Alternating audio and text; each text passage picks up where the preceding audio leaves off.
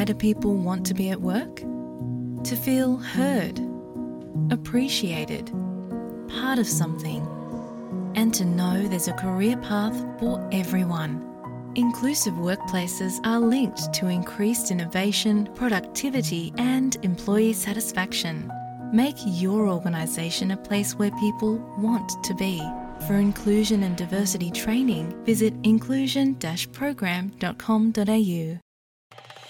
আপনারা আছেন এসবিএস বাংলার সঙ্গে। আরও স্টোরির জন্য দেখুন SBS dot com dot Bangla. শারদীয় দুর্গোৎসবের পর আশ্বিন মাসের শুক্লপক্ষের শেষে পূর্ণিমা তিথিতে বাঙালি হিন্দুর ঘরে ঘরে দেবী লক্ষ্মীর পূজা হয়ে থাকে। এই উপলক্ষে হিন্দু নারীরা উপবাস ব্রত পালন করেন। লক্ষ্মী হলেন ধনসম্পত্তির দেবী। শাস্ত্রমতে দেবী লক্ষ্মী ধনসম্পদ তথা ঐশ্বর্যের প্রতীক। এছাড়া আধ্যাত্মিক ও পার্থিব উন্নতি, আলো, জ্ঞান, সৌভাগ্য, উর্বরতা, দানশীলতা, সাহস ও সৌন্দর্যের দেবীও তিনি। এ পূজা কোজাগরী লক্ষ্মী পূজা নামেও পরিচিত। হিন্দু ধর্মাবলম্বীদের বিশ্বাস, পূর্ণিমা রাতে দেবী লক্ষ্মী ধনধান্যে ভরিয়ে দিতে হিন্দু সম্প্রদায়ের বাড়িতে পূজা গ্রহণ করতে আসেন। লক্ষ্মী দেবী সন্তুষ্ট থাকলে সংসারে অর্থ কষ্ট থাকবে না ও সুখ স্বাচ্ছন্দ্য বাড়বে। পূজা অর্চনার পাশাপাশি ঘর বাড়ির আঙিনায় আঁকা হয় এদিন লক্ষ্মীর পায়ের ছাপের আলপনা। সন্ধ্যায় ঘরে ঘরে প্রদীপ প্রজ্বলন করা হয়। লক্ষ্মী পুজোর বিষয় আশয় ও আয়োজন নিয়ে এসবিএস বাংলার পক্ষে আমরা কথা বলেছি ঢাকা বিশ্ববিদ্যালয়ের সংস্কৃত বিভাগের চেয়ারম্যান অধ্যাপক ডক্টর ময়না তালুকদারের সঙ্গে। অধ্যাপক ময়না তালুকদার এসবিএস বাংলায় আপনাকে স্বাগত জানাই। ধন্যবাদ। এরই মধ্যে সবচেয়ে বড় যে আয়োজন সনাতন ধর্মাবলম্বীদের সেটি হচ্ছে যে শারদীয় দুর্গোৎসব, সেটি শেষ হয়েছে। শারদীয় দুর্গোৎসব শেষ হওয়ার কদিনের মধ্যেই এসে গেছে লক্ষ্মী পুজোর ব্যস্ততা। তো এবার আপনার লক্ষ্মী পুজোর প্রস্তুতিটা কেমন? আসলে শারদীয় দুর্গোৎসবের পরেই শুক্লপক্ষের পঞ্চমী তিথিতেই হচ্ছে লক্ষ্মী পুজোটা শুরু হয়। আসলে লক্ষ্মী দেবী তো ঘরে ঘরে পূজিত হন, কারণ লক্ষ্মী দেবী হচ্ছে সম্পদের দেবী। কারণ সম্পদের কামনায় যেন আমার যে সম্পদ আছে, সেটাও যেন চলে না যায় এবং আমার যে সম্পদ নাই, আমি যেন মা লক্ষ্মীকে আহ্বান করতে পারি সম্পদের জন্য। এর জন্যই প্রতিটি হিন্দু পরিবারে মা লক্ষ্মীকে পূজা করে থাকেন। করেন কেন?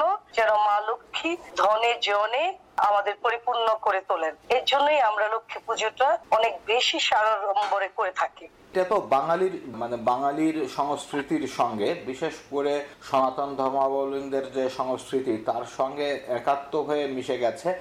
এবং বিশেষ করে নারীরা এই বিষয়টিতে ভীষণ নিষ্ঠার সঙ্গে কাজগুলো করে থাকেন। করে থাকে। সেটা সেই যুগ যুগ আবহমান বাংলা কাল থেকেই আমরা কিন্তু এই লক্ষ্মী পূজা করে, যার সামর্থ্য আছে সেও কারোর সাথে শেয়ার করে করে, আর যাদের সামর্থ্য নাই যাদের সামর্থ্য আছে, তারা অনেক বেশি করে এই পুজোটা করে থাকে, লক্ষ্মী পূজা। দুর্গা পূজা সবার পক্ষে করা সম্ভব হয় না। এটা হচ্ছে সার্বজনীন একটা পূজা। এক এক এলাকায় এক এক একটা পূজা হয়। কিন্তু লক্ষ্মী পুজোর থিমটা আলাদা, যে আমি পারি আর না পারি, আমি মা লক্ষ্মীকে হচ্ছে পুজো করব। সেটা প্রতি গড়ে গড়ে সে স্বল্প আয়োজনেই হোক, আর বেশি আয়োজনেই হোক লক্ষ্মী পুজো কিন্তু ঘরে ঘরে প্রত্যেকটা বাঙালি, হিন্দু বাঙালি তার ঘরে ঘরে লক্ষ্মী পুজো করে থাকে।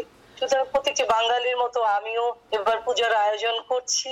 আমি ছোট্ট পরিসরে আমার বন্ধু বান্ধব আমার আত্মীয় স্বজন সকলে আসে সন্ধ্যার পরে, একসাথে মিলিত হই, একসাথে পুজোর পরে প্রসাদ নিই, তারপরে আবার একটু খিচুড়ি খিচুড়ি, একটু হচ্ছে তরকারি, বেগুন ভাজা, এগুলোরও ব্যবস্থা করে থাকি, যেন রাতে সকলে মিলে একসাথে পুজোর আনন্দটা উপভোগ করতে পারি। এই কাজগুলো আমি করে থাকি আর কি। আমি না মনে হয় যে প্রত্যেকটা হিন্দু ফ্যামিলি হচ্ছে লক্ষ্মী পূজার দিন একটা খাবারেরও আয়োজন করে। অনেক ধন্যবাদ আপনাকে অধ্যাপক ময়না তালুকদার। আবারও কখনো এসবিএস বাংলার পক্ষে আপনার সঙ্গে কথা হবে। ভালো থাকবেন। থ্যাংক ইউ ভেরি মাচ আমাদেরকে লাইক দিন শেয়ার করুন আপনার মতামত দিন। ফেসবুকে ফলো করুন এস বাংলা।